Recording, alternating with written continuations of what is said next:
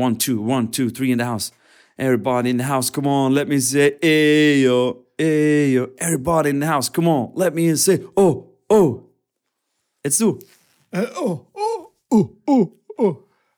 Du solltest keinen Affen machen.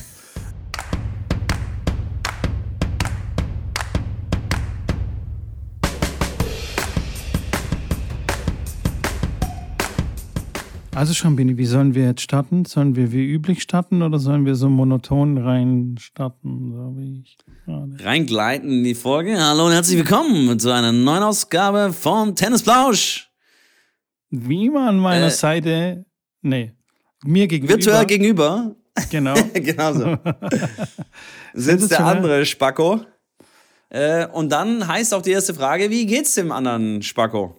Ja, du, ich ähm, kann mich nicht beschweren, glaube ich. Zumindest. Mega. Doch, doch, warte, lass mich ganz kurz. Ich, ich muss mal wieder auf, die, auf unsere Halle schimpfen. Weil, Schrambini, kannst du dir das vorstellen? Wir haben Nee. zwei so, so ähm, diese, wie nennt man die? Blasheizung, Heißluft. Heißluftheizungen, ja. Was hast du gerade gesagt? Blasheizung? Ja, das bläst halt, bläst warme Luft rein. Alles klar. Genau. Wo warst du wieder am Wochenende unterwegs mitkommen? Meine Güte. Nirgends, mein Freund. Nirgends, In der Halle. Weißt. In der Halle war ich. Ganz genau. Nee, aber pass auf, auf der einen Seite bläst die Heizung kalte Luft. weil da diese Da bin schon ganz Flamme. nervös. Ja, ja. Ja. ja. ja weil, du, weil ich schon wieder so einen Witz von dir erwarte. Nein. Gut. Okay, Also, und auf der, anderen, auf der anderen? Auf der anderen Sag Seite mal, was die andere war. heiß oder warm halt, ganz normal. So. Okay. Und die Halle hat natürlich ein paar Sensoren, ja, dass äh, die Heizung bei einer bestimmten Temperatur angeht bzw. ausgeht. So, jetzt wenn Mhm. aber die eine heiß bläst und die andere warm, kannst du dir vorstellen, dass die Temperatur ähm, immer relativ auf dem gleichen Niveau bleibt oder beziehungsweise dauert es Ewigkeiten, bis die Heize, äh, bis die Halle aufgeheizt ist. Das heißt, es windet die ganze Zeit in dieser Halle. Und vor allem, wenn du auf dem Platz spielst mit der kalten Heizung, Alter, da hast du richtig verloren. Hey. Puh, das ist echt unangenehm. Verstehe. Verstehst du? Und ich muss dann Verstehe. quasi mit so einem Windparker spielen, sozusagen. Naja, das sind Das meine sind Probleme. Das sind, das Das sind, sind- First World Problems. Aber sowas von. Aber sowas von. Wie geht's denn Ja. dir mit deinem 5 Mega. AM Club? Klappt's noch? Gut. Ja, doch. Doch. Ich bin da noch dran. Also das Einmal läuft, die Woche. Das, nein, das läuft genauso wie wo wir die Challenge gemacht haben. Ich mach's sehr, sehr häufig. Selten schaffe ich es nicht. Ähm, und ich finde es immer noch Okay. gut. Ich bin, ich, ich bleib da dran. Okay. Wobei ich musste, ich muss ein bisschen, ich musste ein bisschen recht geben. Ich war ja so mega motiviert beim letzten Mal gesagt, ich 5 Uhr aufstehen, kalt duschen, morgens ein kleines Fitnessprogramm. So, und, und, da, und dann hast du gesagt, ja, erstmal eins machen. Und Yoga. Genau, genau. Und als Meditation direkt noch hinterher. Es ist, es kam schon mal vor, dass alles an einem Tag gemacht wurde, aber das ist wirklich, äh, da kommen wir auf ein bis zweimal die Woche. das war, dass ich alles gemeinsam gemacht habe, wirklich schwierig, aber so zwei von vier Sachen ist schon die, die Regel, würde ich sagen. Das ist schon mal nicht schlecht. Ich meine, du hast ja quasi dir den perfekten Morgen designt, sozusagen, wie er perfekt Genau. wäre. Aber dass es relativ unrealistisch ist, dass man alle Sachen so der Reihe nach richtig abarbeiten kann, beziehungsweise abhaken kann, ist ja wirklich, also, Aber ist das der perfekte Morgen, ist ja dann die Frage. Also, äh, jeder, Ja, der Ahnung, jetzt dich- jeder, der sich gerade zuhört, denkt sich mit, Gott, da hast du einen Dach- Dachstand, ist doch nicht der perfekte Morgen, das ist der schlimmste Morgen ever. Aber wenn man das mal macht und wenn man das mal wirklich durchzieht, dann glaube ich, findet man das sehr geil. Deswegen mache ich es ja, weil ich es wirklich in der Challenge gelernt habe und irgendwie mich das getriggert hat und ich das eigentlich ganz cool fand. Und ähm, zum Beispiel morgen früh weiß ich, ich, ich muss meine Steuererklärung machen. Das letzte Quartal noch vom letzten Jahr steht noch an. Das äh, wird morgen früh zwischen sechs und acht gemacht. sehr und das gut. ist cool. ja, ja, Weil dann natürlich. ist acht und dann Hast du schon was Sonne getan? auf und alles schon weg. Dann kann ich direkt zur Post fahren. Direkt reinschmeiße. Perfekt, ja. Also ich finde es schon sehr gut. Und äh, übrigens die, die Wissenschaft auch oder die Neurowissenschaft findet es auch sehr gut, weil wenn wir solche Aktivitäten gleich am Morgen erledigen, dann steigert es unsere Aktivität im Hirn. Äh, wir sind leistungsfähiger. Es ist einfach sehr, sehr, sehr Gut. gut. Gut für die Birne. Sagen wir es mal so. Okay, Gut für geil. die Produktivität. Wenn man aufsteht oder beziehungsweise aufwacht und im Bett liegen bleibt und erstmal noch keine Ahnung, eine Stunde rumdödelt und irgendwie zockt und Fernsehen guckt oder was weiß ich, dann naja, erstmal findet Snooze. es unser Erstmal Kopf kommt- nicht so gut. Erstmal kommt der Snooze-Button. So, wer ist Snooze-Fan eigentlich? Bist, also hier Snooze-Button. Bist du einer, der manchmal snoost? Ähm, nee, nie. Tatsächlich nie. Der Wecker Ja, krass. klingelt, ich springe auf und stehe auf. Aber meistens bin ich eh vor dem Wecker ähm, wach, weil ich, ja, weiß ich nicht, die innere Uhr, die funktioniert oder der innere Wecker, der funktioniert. Snoosen finde ich ganz arg furchtbar. Schneller als der Wecker. Das ist So. stark. So sieht's aus. Und übrigens, Snoosen ist auch äh, wissenschaftlich quasi belegt, dass das einen noch müder macht, weil man fällt dann wieder in so einen Schlaf rein und dann wird man wieder rausgerissen und so. Und wenn man das ein paar Mal Ja. hintereinander macht, das ist dann der volle Abfuck. Hallo und herzlich willkommen zum Wissenschaftstalk So mit sieht's Mitko Tennis. Ich kann auch ein paar sehr interessante YouTube-Videos verlinken von einem Neurowissenschaftler, Dr. Andrew Haberman äh, Okay. von Stanford Macht er auch University. CrossFit? Ähm, nee, der macht kein CrossFit. Okay. Aber der macht schon Heavy Lifting am, Mor ähm, am Morning, sagt er. Heavy Lifting. Heavy Lifting am Morning. So Ja, sehr gut, sehr gut, sehr gut. Und das ja, sich gut immer, get your sunlight early in the morning. Also das erste, also rausgehen und Sunlight direkt in die Augen ohne Sonnenbrille, weil die UV-Strahlung irgendwas stimuliert in den Augen. Da werden irgendwelche Neurotransmitter aktiviert und so. Ja, da guckst du, ne? Das ist jetzt nicht nur Ja, ich- hier, Ich gucke, weil mein Arzt Chakra hat, und so, das sondern das ist Molekularbiologie, verstehst du? Und der hatte ich auch bei LinkedIn angeschrieben, oder? nee. Apropos Nee. äh, LinkedIn, ich habe tatsächlich eine Nein. Nein, nein, nein, nein, nein, nein, diesmal keine, keine solchen Nachrichten, sondern äh, eine positive Nachricht. Tatsächlich Geil. jemand, ein Tennisplauschhörer, der die ganze Sache cool findet und so und ähm, positives Feedback abgegeben hat und wirklich sehr, sehr, sehr nett. Und Shoutout an Mega. dieser Stelle. Ja, LinkedIn, äh, da besteht Hoffnung. Ja, aber gib doch dem, dem, dem Mann mal einen Shoutout, der uns hier so Ja, toll ja findet. habe ich doch gerade. Shoutout an den Ach so. Mann. Ach so, okay. Ja, also, ich ich dachte, jetzt keinen einen Namen. Namen. hier nennen. Ach so, okay. Ach ja, stimmt, man weiß ja nicht, ob der das will.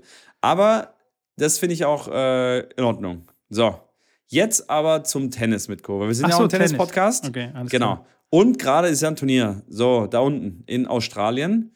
Und da gibt es ja so die ein oder andere Überraschung. Ich weiß, du bist auch nur täglich am Schauen. Wie ich ja auch, wenn ich um Nonstop. 5 Uhr aufstehe. Dann läuft das ja. Das fängt aber nachts um 1 Uhr an unserer Zeit. Und nach der Netflix-Serie gibt es ja so einen kleinen, so einen kleinen Boom, würde ich ja mal, mal behaupten. Ich habe jetzt mit mehreren Leuten gesprochen, die mal Tennis gespielt haben früher, aber nicht mehr wirklich oder gar nichts mit Tennis zu tun haben, die die Serie angeschaut haben. Und da muss ich sagen, habe ich noch ganz, ganz wenig negative Kritik gehört. Ich weiß nicht, ob du mal mit einem, mit ein paar Leuten gesprochen hast, die, Ja, die, die mit Tennis auch nicht viel am Hut hatten. Also bei, von meiner Seite war das, äh, war das Echo ganz klar cool, spannend, äh, mega mal hinter den Kulissen. Jetzt hier, vorher wusste ich nicht, wer ist dieser Taylor. Jetzt finde ich, oh, Taylor Fritz geil und jetzt will ich den verfolgen. Ähm, also es war durchweg schon so, dass ich sage, positiv bei allen. Und äh, klar, bei den Tennis-Fans und Insidern eher so, ja, ist nett zum Gucken, aber nicht jetzt vom Socken gehauen. Von den Socken gehauen? Ja, so. Jetzt bist Aus du. den Socken?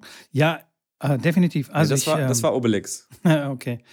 Ein paar, ähm, mit ein paar Leuten habe ich schon gesprochen, die finden es natürlich auch äh, sehr gut, aus, aus meinem Umfeld.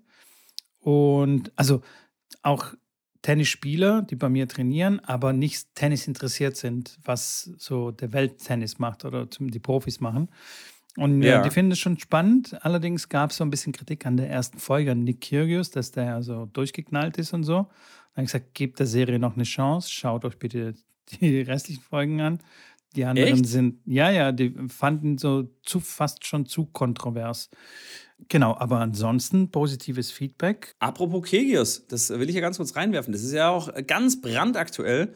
Er hat sich nämlich mit einem Stinkefinger aus dem Krankenhaus gemeldet, aus seinem Krankenbett. Der wurde operiert am Knie. Scheint alles gut gelaufen zu sein und hat geschrieben: Hier, Grüße an alle und für die Leute, die wirklich vorbeikommen und mir wirklich Liebe schenken, herzlichen Dank.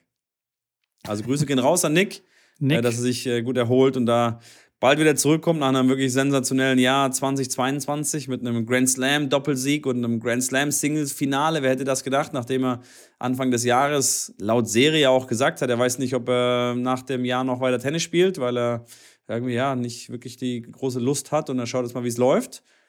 Also damit hat er sicherlich nicht gerechnet und das hat ein bisschen in ihm ausgelöst, dass er noch heißhungriger geworden ist und natürlich ganz bitter, dass er bei den Australian Open dann verletzungsbedingt wegen dem Knie absagen musste. Jetzt, wie gesagt, alles Gute dem Großen und dann äh, schauen wir mal, was äh, Mitte des Jahres dann abläuft, wenn er wieder zurückkommt. Definitiv. Und der eine oder andere auch. Hoffentlich kommt er bald zurück. Weil so ja. ganz ohne ihn ist es auch ein bisschen langweilig, finde ich. Ohne, die, ohne das aber, Drama drumherum. Aber warte mal ja. ganz kurz, ich wollte noch ganz ja. kurz noch was ergänzen zu, zu dem, was okay. du gesagt hast, dass manche Tennisfans oder so auch ein bisschen Kritik ähm, gegenüber, gegenüber der Serie so geäußert haben. Ich glaube nämlich, das liegt daran, dass wenn du dich zu gut auskennst, du natürlich erwartest, dass die ganze Story von allen Seiten beleuchtet wird oder du erwartest so, dass deine Lieblingsspieler da auftauchen und ähm, das ist, ja, man empfindet das so als zu einseitig. Aber das ist ja auch klar, dass die mit den Kameras auch nicht bei 128 Spielern irgendwie da mitlaufen können und äh, von allen Seiten die Story beleuchten können. Ähm, von daher, ja, da kann man schon zwei, drei Augen zudrücken, finde ich. Ja, ich, ich glaube aber für mich persönlich war das ganz klar der Fall, dass ich das deswegen jetzt nicht so mega krass fand, weil ich natürlich schon wusste, was passiert. Also ja, die ja, ganze klar. Stimmungs, ja. die Stimmungs- und, und äh, Atmosphäre und, und ähm, der Spannungsbogen war einfach, äh, war kein Bogen, es war einfach eine Linie und die war relativ parallel zur Grundlinie. Ähm, weil klar, wenn du schon weißt, dass das, was alles passiert, und du hörst dann, okay, ja, dann sind sie im Viertelfinale bei den Australian Open im Doppel und was passiert als nächstes, wo du denkst, jo, das gewinnen sie auch noch, im Finale gewinnen sie auch noch. So. Dann ist es trotzdem cool und Bilder sind cool und wie das Ganze aufgemacht ist, toll, aber ich finde das spannender, wenn ich es nicht weiß. Klar, wenn ich jetzt äh, das Ganze in einer anderen Sportart sehe und sage, okay, jetzt will ich wissen, schaffen die das und schaffen sie es nicht als Spieler, die da vor Ort äh, sind und, äh, und danach, klar, so Hintergrund wissen. Ich weiß nicht, ob ich das im Podcast letztens gesagt hatte, dann mit der Taylor Fritz Finalgeschichte äh, in Indian mm, Wells ja, ja. Ähm, mit Rafa Nadal, wo Rafa eigentlich der Verletzte war und nicht spielen ja, konnte. Und da wird gar nichts drüber verloren, sondern nur Taylor Fritz schlägt den großen Rafa, den Greatest of All Time. Oder noch. Hast du erwähnt, äh, hast du erwähnt. Oder wie auch immer. Und, stopp, genau. stopp, und deswegen, hast du erwähnt. Ja, deswegen. deswegen. Ja, ja, nee, ich, Weiß, ich, weiß, ich weiß absolut, was du meinst. Und, aber daran merkt mir, äh, oder merke ich, wir sind gar nicht die Zielgruppe von dem Ganzen. Nee. Ne? Aber das wussten wir direkt, das wussten wir direkt nach 10 Minuten, wenn sie angefangen haben, den Spielstand zu erklären, was 15-0 ja, ja. heißt, was 30-0 heißt, da ist ja schon, genau. wird da schon ein leichter Wink gegeben und das ist ja ganz klar, die wollen ja mehr Leute zum Tennis bringen, was ich auch super finde. Ich finde, das muss genauso sein. Also es wäre Schwachsinn, eine Serie zu machen für Tennisfans. Ja, finde ich völligen Käse. Ja, ähm, von daher ist es genau richtig. Ähm, da mal großes Lob auf jeden Fall. Aber was hältst du davon eigentlich, von, der, von dem Netflix-Fluch, ja. den ja die Australian Open äh, ja dann heimgesucht hat? Weil tatsächlich war es unfassbar spannend, wie die größten Favoriten und Mitfavoriten aufs Turnier und äh, ja, alle, die in der Netflix-Serie gespielt haben, sind in der ersten Woche rausgeflogen. Aliasim war der Letzte, der noch drin war und der auch überraschend früh rausgeflogen.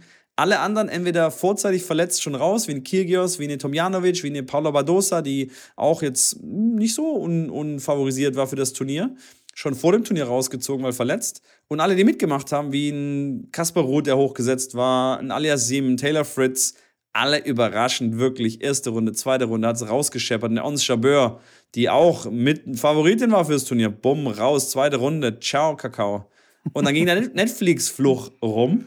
Und haben sie dann äh, Aliasim gefragt vor seinem Match, wo er dann auch verloren hat. Sagt er, hier, hast du schon gehört, Netflix-Fluch, wie sieht's da aus? Alles sind raus, du bist der Last Man Standing. Der so, ja, der hat er schon mitbekommen, aber er, er sieht da kein, keine Verbindung, keinen Zusammenhang. Und schwupps war er dann auch raus in der nächsten, in der nächsten Runde. Ähm, sehr, sehr spannend auf jeden Fall. Ich finde es noch zusätzlich spannend, weil es wirklich drei Tage bevor das Turnier losging, die Serie rauskam. Und ich kann mir vorstellen, was ein Berettini und was alle anderen Spieler, die in der Serie teilgenommen haben, was die auf dem Handy und in Social Network und per WhatsApp, was da, was da losging. Also selbst nur von guten Freunden, von wem auch immer, ähm, klar, die dann sagen, hey Berettini, oh, cool war deine Mutter mal wieder zu sehen, hey, haben die cool gemacht und so, wie geht's dir und so weiter. Also ich weiß nicht, ob es da, also, dass da keinen Zusammenhang gibt, kann ich mir, weiß nicht, ich kann mir schon vorstellen, dass durch das, dass wirklich direkt vor dem Event das ausgestrahlt wurde, da schon noch extrem viel mehr, ähm, ja, Nachrichten, äh, Interviews, Fragen, Zeitungs-, was auch immer, äh, Interviewanfragen und so weiter reinkamen und das sicherlich auch ablenken kann vom Wesentlichen. Was, was, was denkst du dazu? Ja, das kann natürlich schon sein. Also, ähm, die haben sich das Bestimmte reingezogen und haben dann quasi wieder so das nochmal durchlebt von damals sozusagen. Und ja, natürlich kommen da viele Nachrichten und viele Anfragen und das ist schon alles sehr aufregend. Und dann denken sie, oh ja, geil, da will ich das jetzt nochmal wiederholen und so. Und dann gerade dann geht es dann in die Hose. Kann natürlich schon passieren. Ist schon sehr auffällig, dass alle quasi weg vom Fenster sind, die da, äh, die da mitgemacht haben. Aber ähm, ja, ich weiß auch nicht. Aber ich, ich glaube nicht an so Flüche und so äh, Aberglaube und so. Ich weiß nicht, bist du so ein abergläubischer Typ, der dann so über die Linien und ich bin. Nee. Früher habe ich das gemacht. Also früher bin ich ja. entweder nur auf Linien gelaufen oder eben auf keine Linie. Also, weißt du? Auch im so. Ballwechsel? auch im Ballwechsel, genau. bin über drumherum gelaufen. Ähm, ja. Aber Deswegen hat es auch nicht zum Profi gereicht mit Co. Das, das war es ja, ja, halt vielleicht. Wahrscheinlich, wahrscheinlich. Ich bin einfach nur Weil der Linie Ohne Linien warst du Nummer eins. Und du? Wie sieht's aus? Wie sieht's aus? Gut, Mitko. Bei mir sieht es immer gut aus. Nein, Oder was meinst du jetzt? Aberglaube. Nein, ich weiß, ich habe schon verstanden. Oh, habe ich nicht. Nee, hab, ich habe keinen Aberglauben. Also, ich, nee. Also. Gar nicht. Nee, so Glaube generell, ich bin nicht wirklich gläubisch und, und so an, an Zufälle, Aberglaube bin ich halt, also bin ich nicht der, der ja, Moment, Zufälle gibt schon, aber.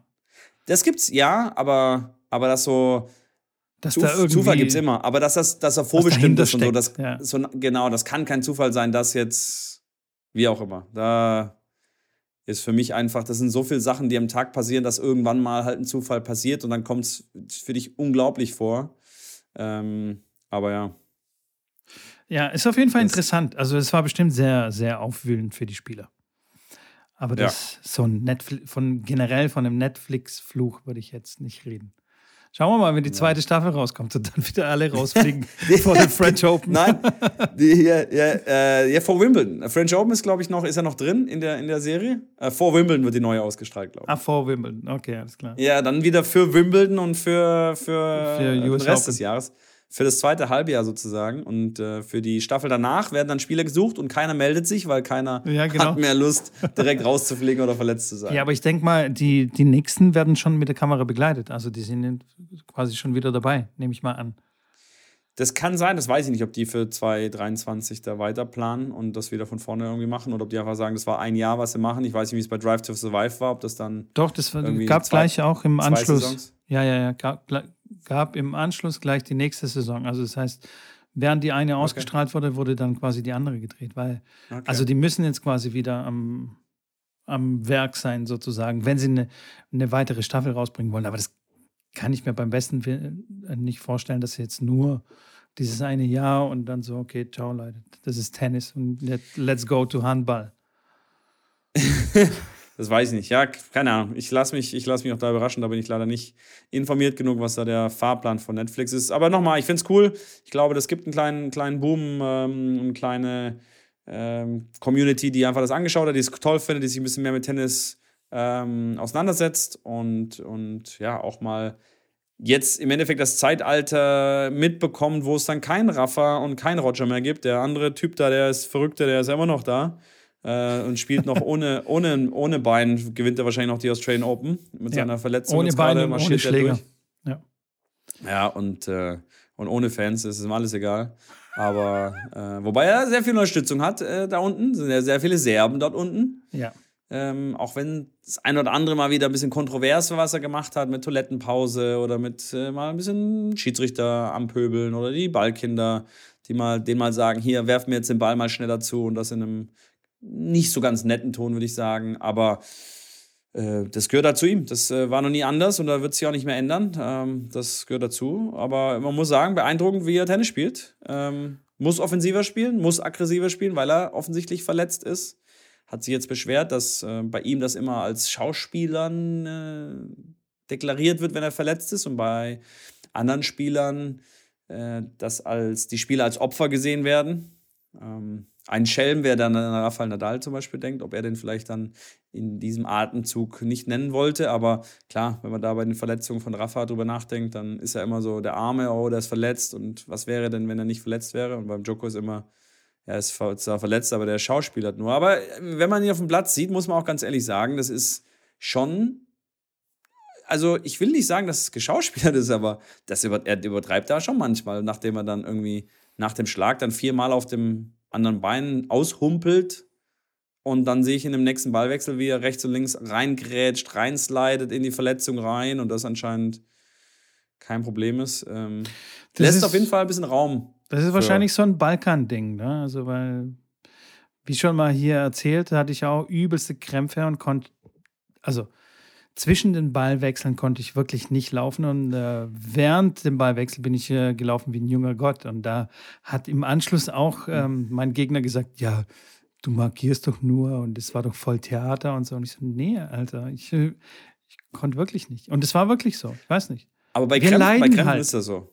Hm? Bei Krämpfen, ja, bei Krämpfen ist, also bei Krämpfen ist es so, dass man im Ballwechsel dann äh, spielen kann und sobald der Ballwechsel vorbei ist, äh, hast du einen Krampf. Das ist tatsächlich, also habe ich schon bei vielen Spielern gesehen, das ist tatsächlich jetzt kein untypisches äh, Muster. Okay, okay.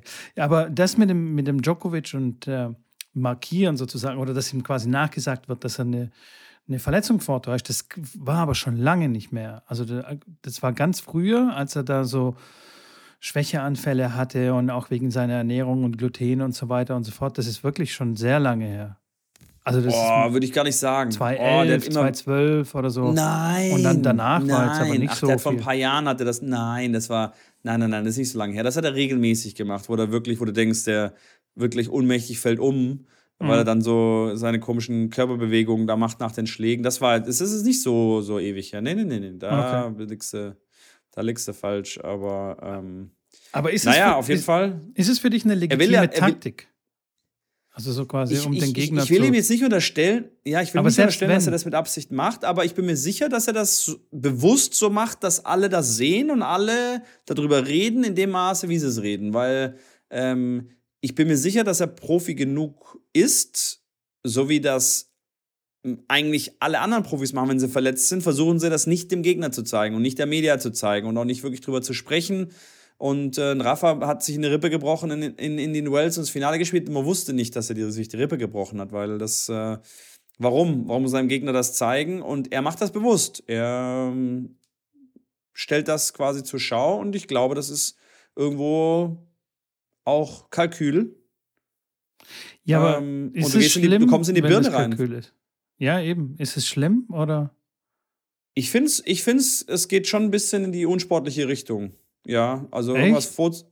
Ja, also eine Verletzung vorzutäuschen, um deinem Gegner irgendwie, ähm, also das Vortäuschen, aber so übertreiben, ähm, um deinem Gegner irgendwie was zu signalisieren.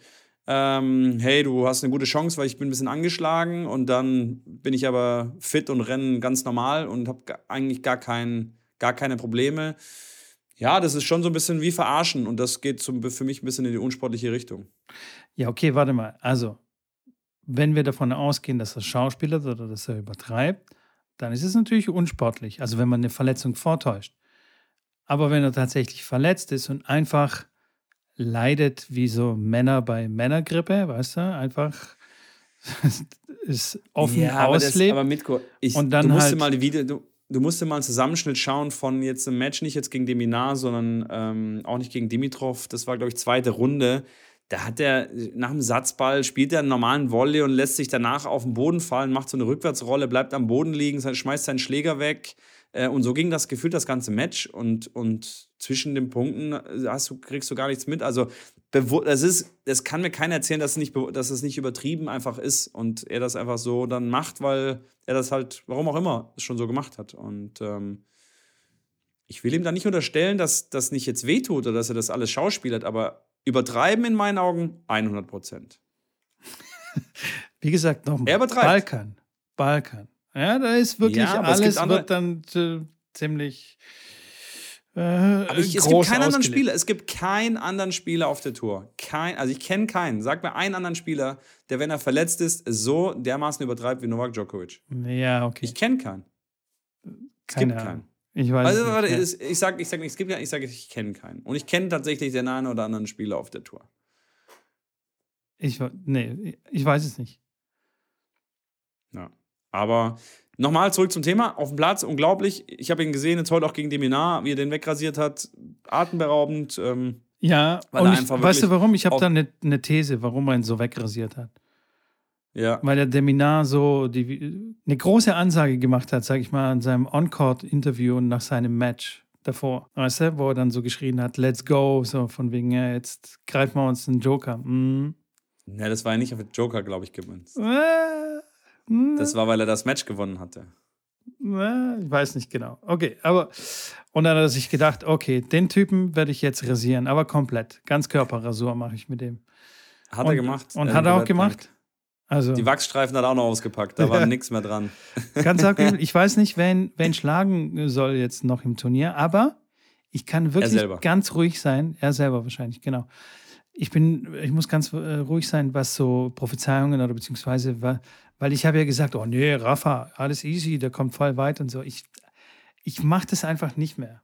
Ich sag n- nichts. Also von dem Oder du musst einfach das Gegenteil, das Gegenteil von dem sagen, was du, was du sagen willst. und dann passiert es, meinst du? Ja, das ist, da wären wir wieder beim Aberglaube und hier beim Orakeln und so. Vielleicht bin ich ein Medium. Aber- Ja. ja, ganz Ich bestimmt. wollte ich wollt gerade noch. Ich, ja, ich wollte gerade, du hast mich gerade auf dem falschen Fuß erwischt.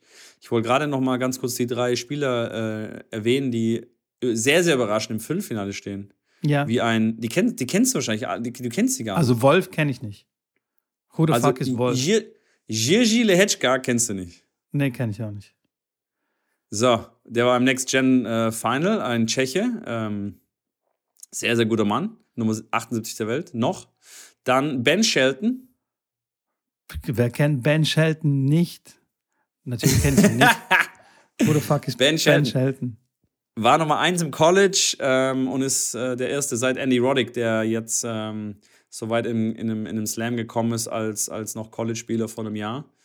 Ähm, und Tommy Paul, aber den, hat, den hast du schon mal gehört. Der Ja, hat auch ja. beim Lever Cup mitgespielt. Ja, ja, ja. Tommy Paul. Der, der spielt gegen den Ben Shelton. Das ist ein Viertelfinale. Der Gewinner spielt gegen Djokovic oder Rublev. So.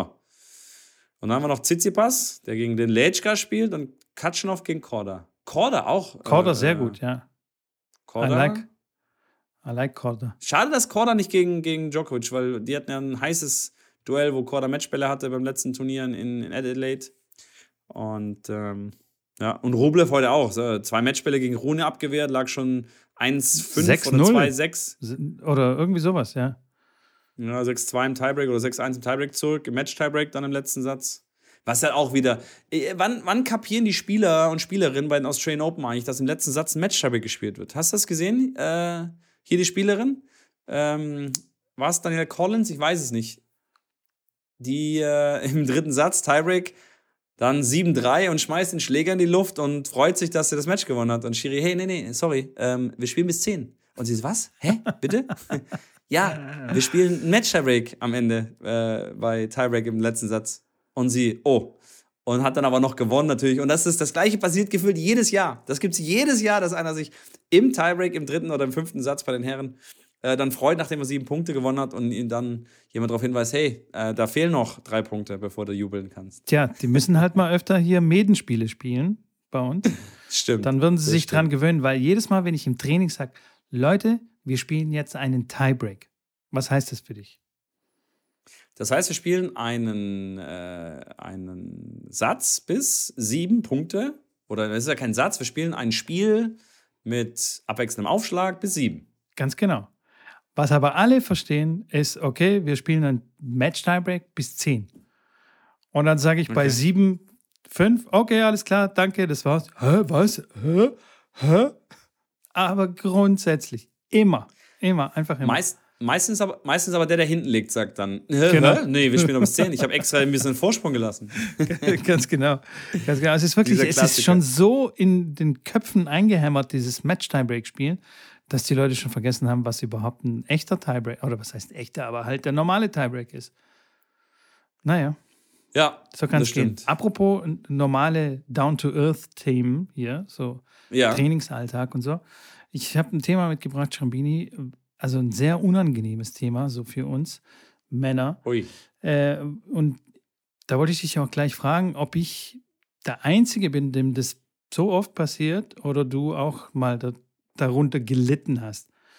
Und Jetzt zwar habe ich meine Spieler spielen lassen, so, ja, zum Schluss haben die ein paar Punkte gemacht und so. Und dann habe, keine Ahnung, habe ich irgendwie auf die Seite geschaut, habe nicht so richtig aufgepasst, habe weggeguckt und dann wieder hingeguckt. Und in dem Moment, wo ich hingeschaut habe, kam ein Ball mir entgegen, konnte aber nicht mehr reagieren, weil er schon so nah war. Und der Ball hüpft so quasi vor meinen Füßen und hüpft hoch und direkt, na du weißt schon, Von unten. von unten in meinen In Hoden rein, in die Kronjuwelen. Aber der Ball ist In wirklich sehr langsam. Also wirklich sehr langsam. Der hatte überhaupt fast keine Geschwindigkeit.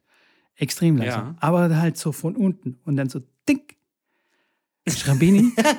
und ich, ich breche Wie hat das zusammen. gemacht? ja, so dick. Dick. Schrambini, ich breche zusammen. Das sind so extreme Schmerzen. Unfassbar. Also unfassbar. Lieg am Boden, wälz mich um. Die Leute so, ey, was ist denn passiert? Was ist los? Ich, ich kann es dir nicht sagen. Hast einen Unfa- Djokovic, hast einen Djokovic ich habe einen gemacht. Djokovic gemacht. ey, und, und das ist nicht das erste Mal, dass mir das passiert. Also das war mindestens schon das vierte oder fünfte Mal. Ganz arg Es gibt- übel. Ihr habt doch in Stuttgart auch eine Eishockeymannschaft.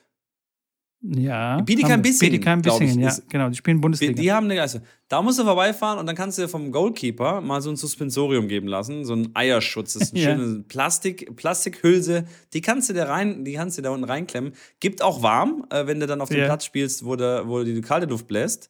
Und äh, das würde ich dir mal raten. Aber ich kann dir äh, versichern, ist mir auch schon passiert. Ähm, auch nicht nur einmal. Und das Tick, das tut ganz schön weh. Da gebe ich dir auch recht. Ich muss aber mich weit zurückerinnern, ob mir das mal passiert ist, dass das direkt von unten kam. Da bist du, glaube ich, ein, ein Spezialist da drin. Wenn Also jetzt dir schon mal. natürlich jetzt keine 90 Grad von unten, aber halt so von unten, eher von unten als quasi von vorne. Weißt du, Ja. was ich meine? Bei mir war, glaube ich, eigentlich nur von vorne. Da war, glaube ich, einfach. Echt?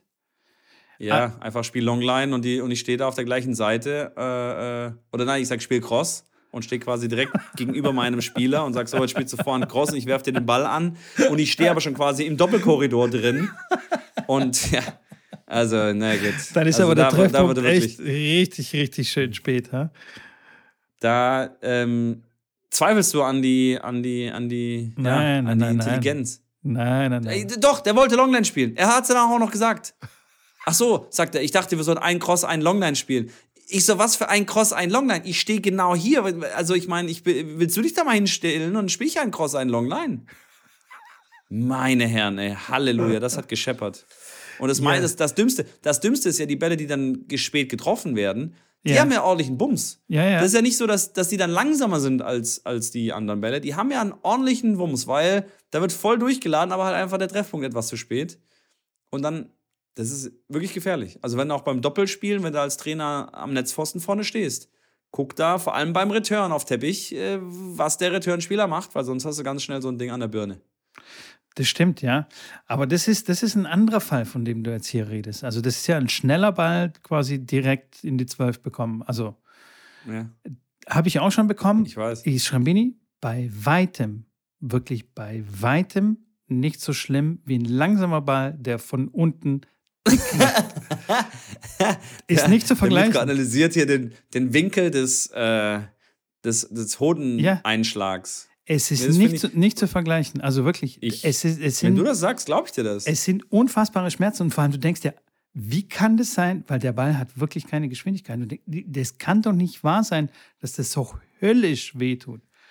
Unfassbar. Vielleicht hast du da einen Triggerpoint. Vielleicht ist bei dir da, weiß ich nicht, ist da, äh, weiß ich nicht. Ich will jetzt auch nicht ganz genau in die Anatomie da reinschreiten. Also ich weiß Ähm, auf jeden Fall von einem Trainer, der, dem quasi das, quasi das Gleiche passiert ist. Und äh, bei dem ist ja irgendwas dann auch kaputt gegangen. Ist irgendwas dann angeschwollen, muss ins Krankenhaus und so weiter und so fort. Also es ist nicht Okay. ganz ungefährlich, sagen wir es mal so. Ja, also, liebe Zuhörer und Zuhörerinnen, Obacht. bitte, genau. Ober. Und dann, was ich immer ganz nett finde, einfach auch dann rufen. Wenn man sieht, der Ball geht in die Richtung, manchmal ist es zu spät, manchmal hilft es nicht, aber oft hilft so ein, so ein Ruf. Genau, dass man dann- die letzte Sekunde noch, ja. eine Millisekunde noch hat, was sich kurz zu drehen oder zusammenzuzucken.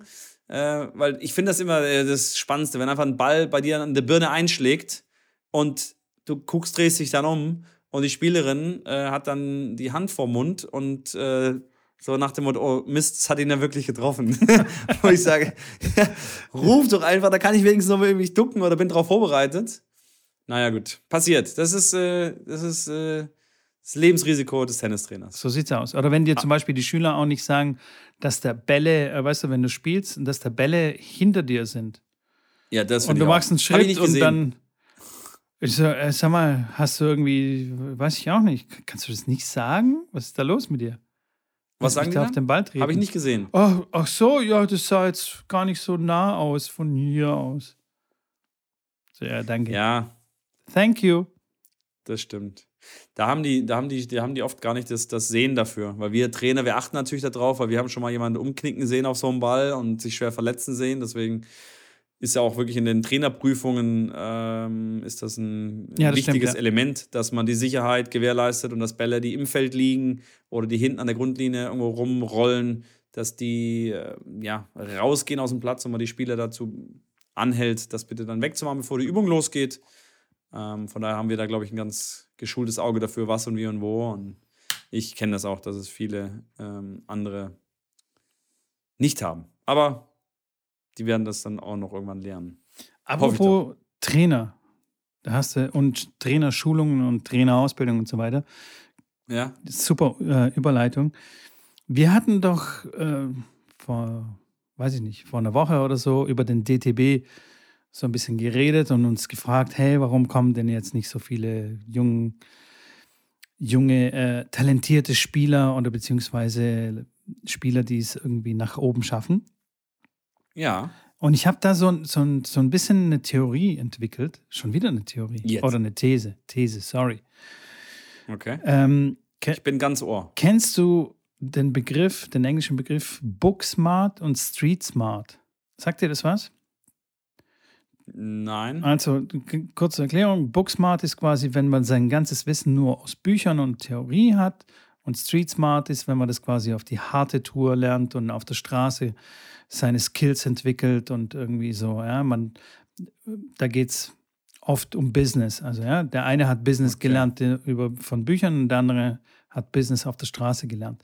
Und so finde ich, ist es auch ein bisschen bei den Verbänden und bei vielen Trainern, die quasi die Nachwuchsspieler dann auch betreuen und ähm, ja, zeigen, wie sie erfolgreich spielen können, dass viele von diesen Trainern booksmart sind und nicht court smart, wie ich das clevererweise umbenannt habe. Ja? Merkst du hier schon? Ich habe richtig gearbeitet heute. Hey, du bist unglaublich. ja? Krass, ne? Dabei ist es auch spät und es ist eigentlich nicht deine Zeit, aber ich bin begeistert. Nee, das habe ich schon heute Morgen herausgearbeitet, als ich noch frisch Achso. in der Birne war, nachdem ich UV-Licht in meine Augen äh, reingelassen habe. Andrew Haberman, Grüße gehen raus. So. Und äh, verstehst du das Problem? Also ich, also ich kann mir sehr gut vorstellen, dass wenn du jetzt zum Beispiel ein Trainer bist, der wirklich sein ganzes Wissen nur aus vielen Büchern, aus vielen Seminaren und aus vielen Fortbildungen und so weiter und so fort gewonnen hast, selber aber keine große Erfahrung hast, wie es tatsächlich ist, auf dem Platz was Großes zu gewinnen oder viel zu gewinnen oder viel zu spielen, dann kann das, glaube ich, zu einem Problem werden. Also ich finde diesen Ansatz, ich habe erstmal ein bisschen gedauert, bis ich verstanden habe, was du da meint mit Book Smarts und Book Smarts und die Street Smart. Das Wort Smart ist das, was eigentlich das äh, Hauptwort quasi da ist, äh, im Sinne von clever und das andere Genau. kommt dann davor. Da habe ich kurz ein bisschen gebraucht, bis ich ähm, das entziffern konnte. Ist auch spät. Ja, ja, genau.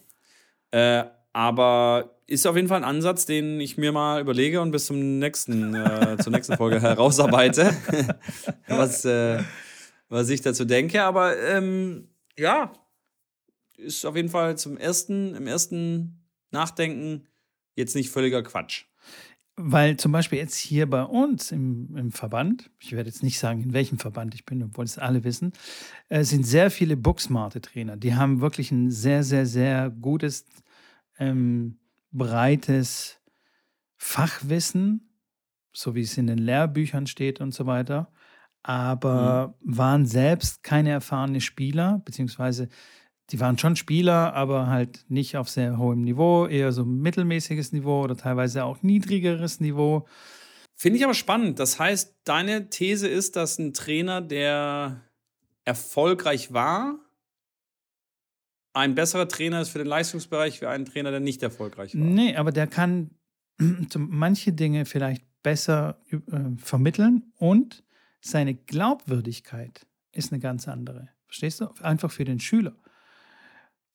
Da gebe ich dir vollkommen weil, recht. Da gebe ich dir vollkommen weil dann, Er kann dann sagen, ja, guck mal hier bei den US Open, als ich gegen Rafa gespielt habe, so und so, so habe ich mich gefühlt. Und also, weißt du? Und es kann halt der Verbandstrainer XY, der irgendwie nur Ferrauti-Bücher gelesen hat über die Muskelverwringung des Oberkörpers, allein schon da explodiert schon einem der Kopf, äh, der nur sowas dann quasi erzählen kann.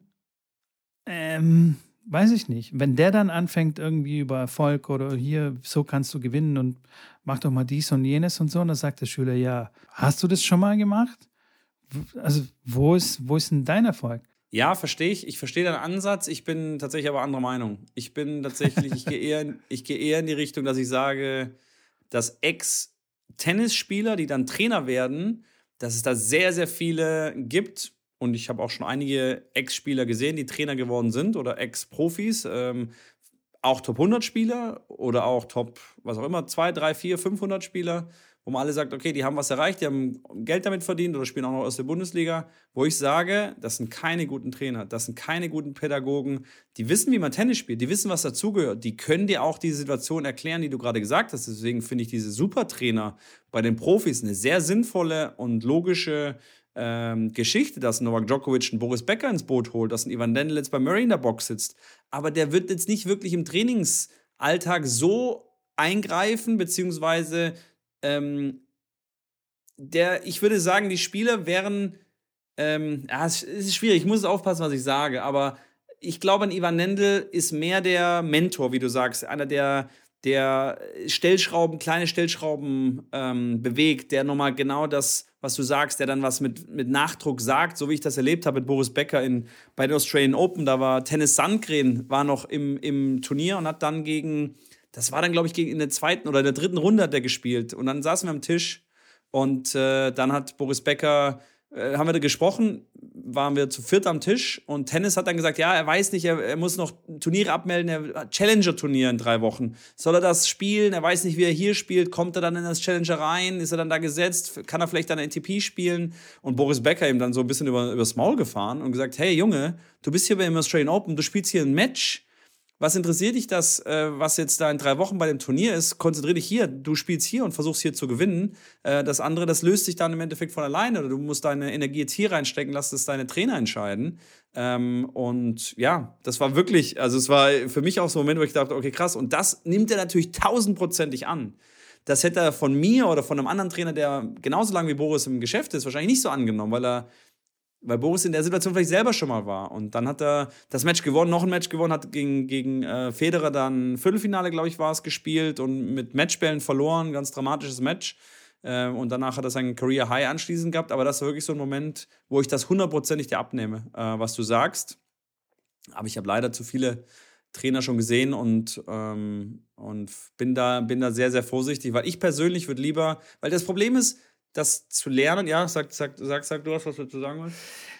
Also, ich verstehe, was du sagen willst, aber ich glaube, das hast du ein bisschen in den falschen Hals bekommen. Ich sage nicht, dass die Trainer bessere Trainer sind.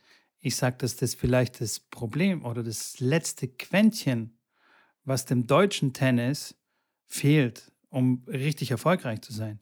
Die deutschen Tennisspieler sind. Denn? Die, die sind ja die Alle, sind ja alle. Ex-Profis sind doch Trainer in Deutsch. Also ein Philipp Petschner ist gerade zuständig für, für die U14 und Björn Pau ist, äh, hat auch für den Verband was gemacht ähm, und ist jetzt äh, in einem großen Verein Trainer. Also die, die Ex-Profis, die werden ja alle ein, reingenommen. Der Petkovic ist auch jetzt im Gespräch, dass sie bei den Damen äh, mit ins Boot geholt wird als, als Mentorin, als Trainerin, weil die, klar, die DB will die dabei haben, weil klar, dass die nicht, nicht jetzt irgendwie rausfallen aus der äh, Nummer und dann irgendwo in einem kleinen Verein Training geben müssen, um weiter Geld zu verdienen.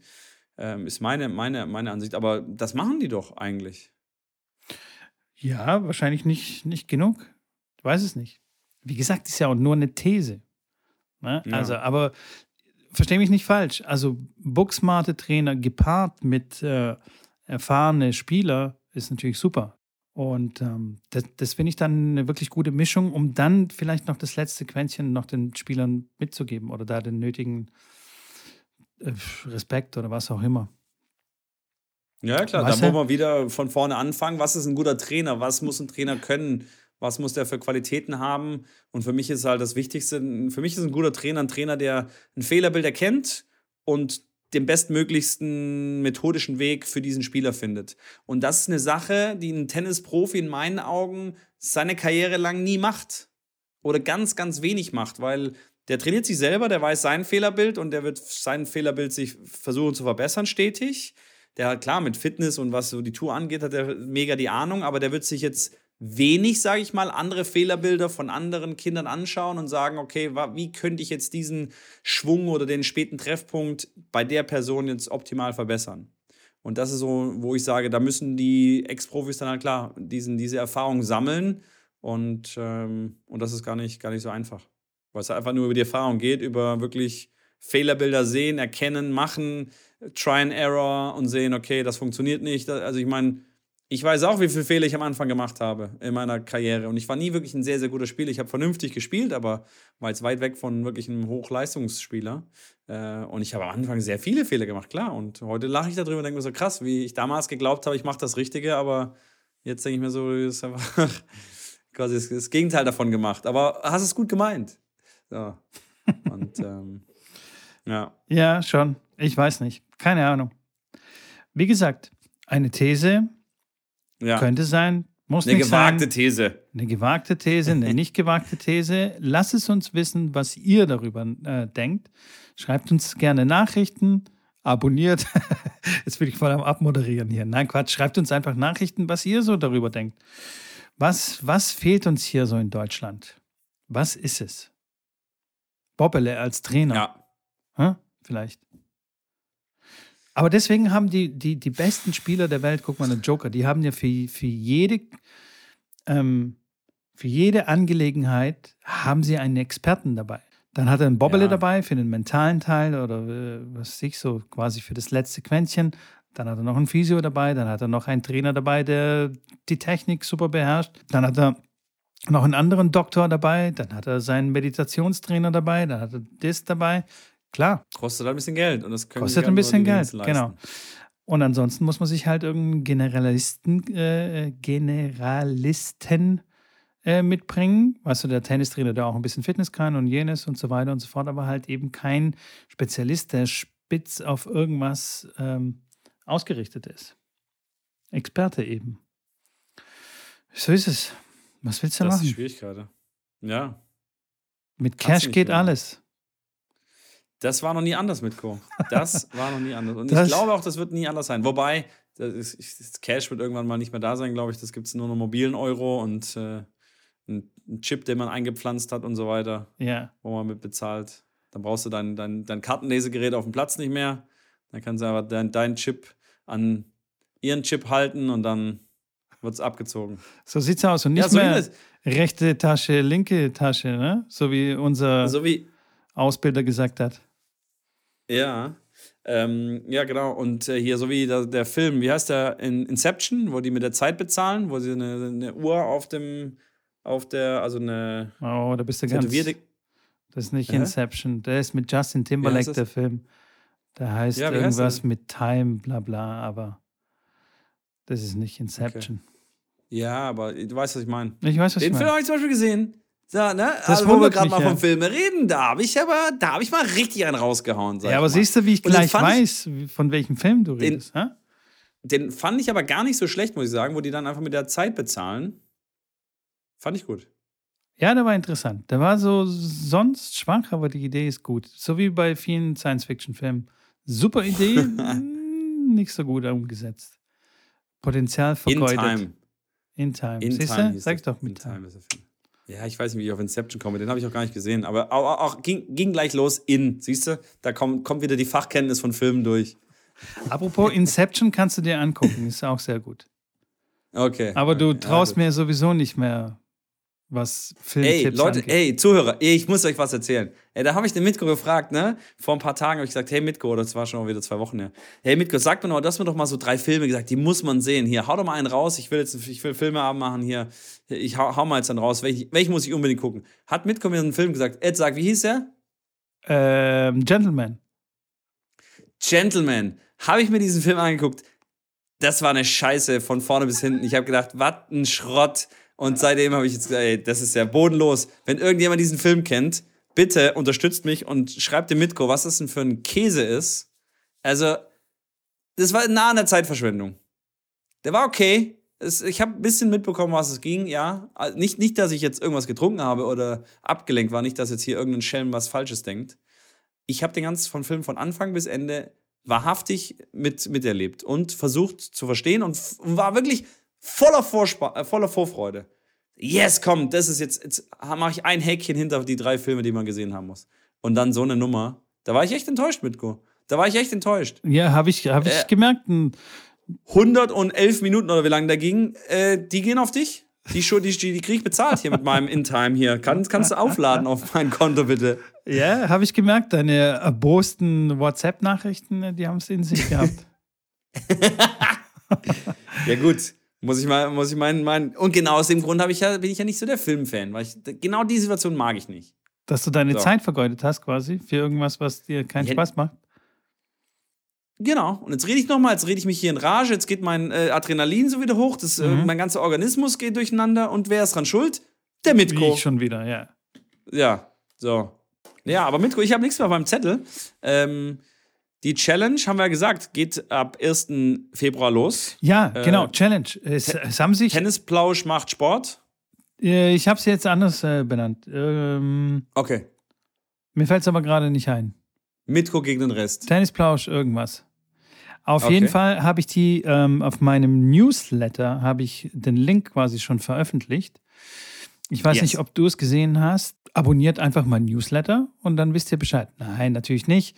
Ich werde Doch, die doch, doch. Ja, den sollen die auch. mal abonnieren. Ja, sowieso. Wo kann man den abonnieren? Jetzt sag doch mal, sei doch mal nicht so Es bescheiden. Das kostet dich viel Arbeit, das ist viel Zeit, was du da investierst. Ich finde das toll. Das Du stimmt. schreibst da Artikel und das ist jetzt äh, für einen Tennis-Fan, der sich ein bisschen mal über Tellerrand auch mal rausschauen will und mal gucken will. Äh, gut, und jetzt, wo kann man das Ding abonnieren? Das Haus mal raus. und Ich- sogar gratis, Leute. Oh, sogar Ihr müsst nichts bezahlen. Gratis. So sieht's aus. So wie den Podcast. Ihr müsst So. nur abonnieren. Ja. So, wenn wir schon dabei sind. Jetzt? Genau, den Podcast abonnieren, auch den Newsletter abonnieren. Ich werde den Link am besten einfach in die Description, in die Show Notes mit rein. Show Notes. Genau, Show Notes. Weil den Link jetzt hier zu buchstabieren mit HTTPS Doppelstrich und so, ne? Ist ein bisschen schwierig. Was ist ein Doppelstrich? Ja, ich weiß auch. Ach so, nicht. Doppelslash. Doppelslash. Doppelpunkt. Doppelpunkt. Egal. Irgendwas ja, doppelt. Ja, okay, nee, lassen wir das sein. Doppel. Das wird einfach. Genau. Doppel, doppel. Ich packe einfach Doppel alles in die, in die Beschreibung und es sind schon ein paar Leute dabei.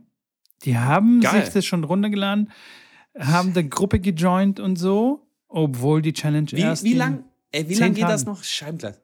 Ey, ich muss echt, ich muss mich da echt vorbereiten. Also der ganze Februar, Johnny. Der ganze Februar. Der ganze Februar. Ja. Und was und was ist da jetzt nochmal noch mal ganz kurz? Also da wird gelaufen und einfach walken, laufen. Kannst du machen, was du willst. Hauptsache, du bewegst dich. Okay. Tappings im Bett. Trackt der auch?